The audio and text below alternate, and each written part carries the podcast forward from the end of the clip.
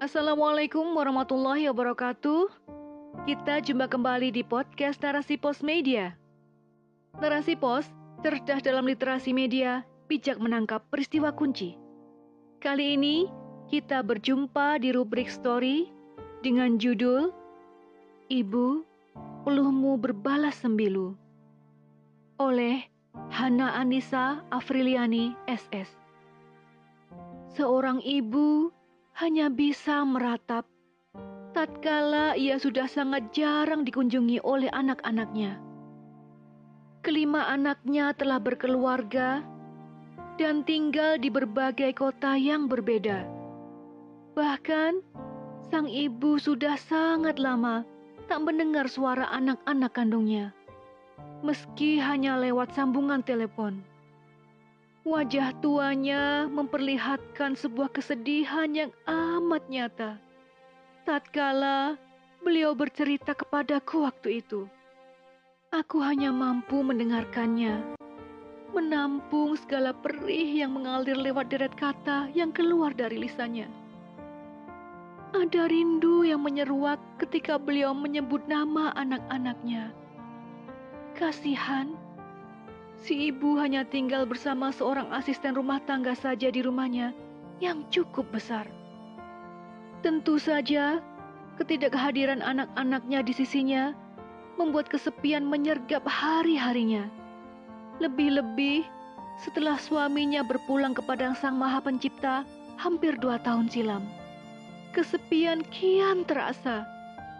Akhirnya, si ibu berusaha mengikuti setiap pengajian yang diadakan di wilayah tempat tinggalnya, termasuk undangan pengajian umum dariku.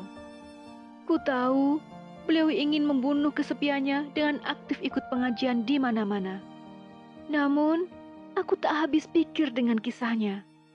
Ke mana naluri kasih sayang yang telah Allah karuniakan di dalam diri anak-anaknya terhadap ibunya sendiri?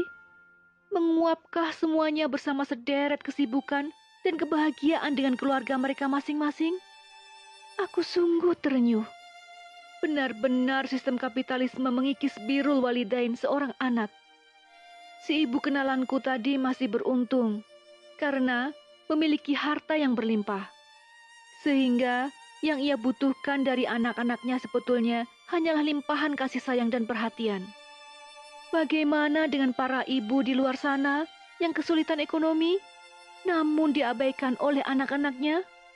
Jangankan bantuan materi, perhatian dan kasih sayang saja kerap diabaikan. Ini realita pahit yang memang terpampang nyata dalam kehidupan hari ini. Miris. Bahkan, yang lebih menyedihkan, banyak orang tua yang dianggap beban oleh anak-anaknya sendiri. Sehingga banyak lansia yang dibuang oleh anak-anaknya sendiri ke panti jompo. Ya Allah, memprihatinkan.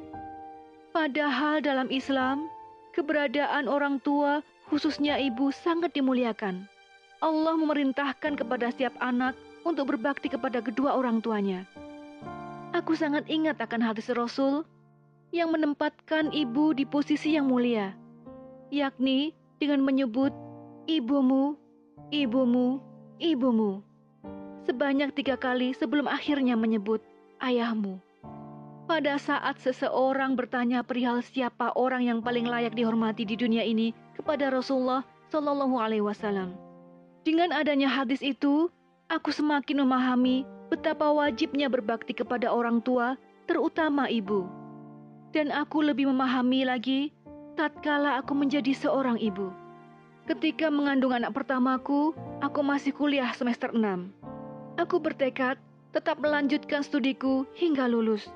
Sebab aku sudah berjanji kepada kedua orang tuaku saat seorang lelaki melamarku di saat kuliahku belum selesai. Di masa awal hamil, aku harus tetap berkutat dengan saat bertugas kuliah. Meski sakit kepala kerap datang bendera, tetapi berbagai aktivitas harus kulakukan. Belum lagi mengkaji Islam rutin yang mesti juga kulakukan di luar waktu kuliah. Namun, aku berusaha tak mengeluh. Kunikmati saja. Mungkin inilah salah satu tantangan menjadi seorang ibu, pikirku. Saat melahirkan, aku terpaksa bergelut dengan kecewa. Betapa tidak, semua usahaku untuk dapat melahirkan normal seakan sia-sia. Sudah lebih dari tanggal HPL, gelombang cinta tak kunjung datang. Aku gugup tatkala dokter menyarankanku untuk segera menjalani operasi sesar. Ah, mimpiku beranak banyak pupus sudah. Sebab yang ku tahu, jika melahirkan secara sesar, maka jumlah kelahiran anak akan dibatasi. Akhirnya, aku menjalani persalinan pertamaku lewat operasi sesar tepat Ba'da Maghrib di tanggal 18 Juni 2010 silam. Lumayan, penuh drama. Mulai dari suami yang berurai air mata mengantarkanku, sampai depan pintu ruang operasi, hingga aku yang muntah-muntah. Sesaat setelah dokter anestesi menyuntik bagian tulang belakangku. Entah mengapa, kurasakan mual yang sangat dahsyat kala itu. Di masa menyusui, pasti hampir setiap ibu mengalami roller coaster emosi yang tak menentu. Di saat raga lelah dan sakit pasca melahirkan, kita harus tetap terjaga menunggu isi bayi yang meminta ASI dalam jangka waktu yang tak menentu.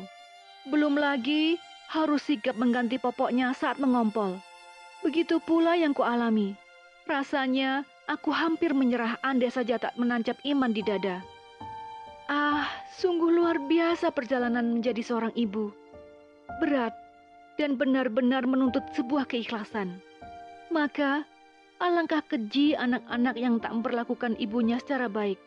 Padahal, dahulu ketika kecil, mereka dilimpahi kasih sayang yang tak bertepi. Namun, mengapa setelah dewasa, mereka tak membalasnya dengan kasih sayang yang serupa? Mirisnya, banyak anak yang justru tega menghardik orang tuanya sendiri.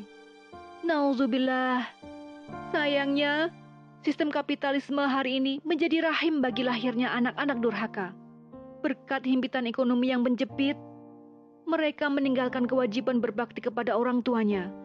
Mereka lebih memilih membahagiakan keluarga kecilnya ketimbang ibu yang melahirkannya dengan bertaruh nyawa dan ayah yang bermandikan peluh setiap hari demi membuat mereka tumbuh dewasa. Ah, ibu, cintamu berbalas sembilu. Hanya dengan naungan sistem Islam, sirnalah segala pilu bagi kaum ibu.